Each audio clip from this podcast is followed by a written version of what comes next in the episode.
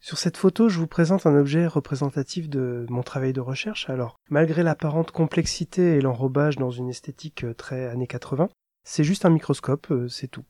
Alors, évidemment, c'est le montage de base qui n'est pas très compliqué, mais le tout, effectivement, est enrobé dans une apparente complexité. Euh, c'est juste que c'est un, prototype qu'on a construit nous-mêmes pour pouvoir mieux le maîtriser, le modifier, l'adapter. On joue un peu au Lego, d'une certaine manière. Au final, ça rejoint effectivement l'image qu'on se fait de la recherche parfois, un tas de câbles, de tuyaux, de cartes électroniques et de scotch double face, comme dans les labos des chercheurs bizarres euh, des films des années 80, justement.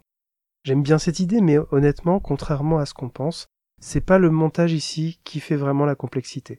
On reprend une bonne vieille méthode et on essaie de l'améliorer, euh, certes, mais surtout on veut la raccorder correctement à sa partie invisible ici, c'est la partie numérique.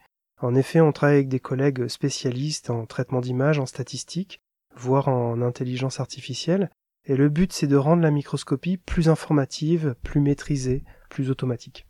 Euh, le but c'est aussi et surtout de répondre à des problèmes de biologistes, de médecins par exemple, qui ont de plus en plus envie de développer des méthodes euh, d'analyse rapides, automatisées et à haut débit, pour passer plus vite des prélèvements médicaux ou encore décortiquer des mécanismes complexes euh, des maladies par exemple.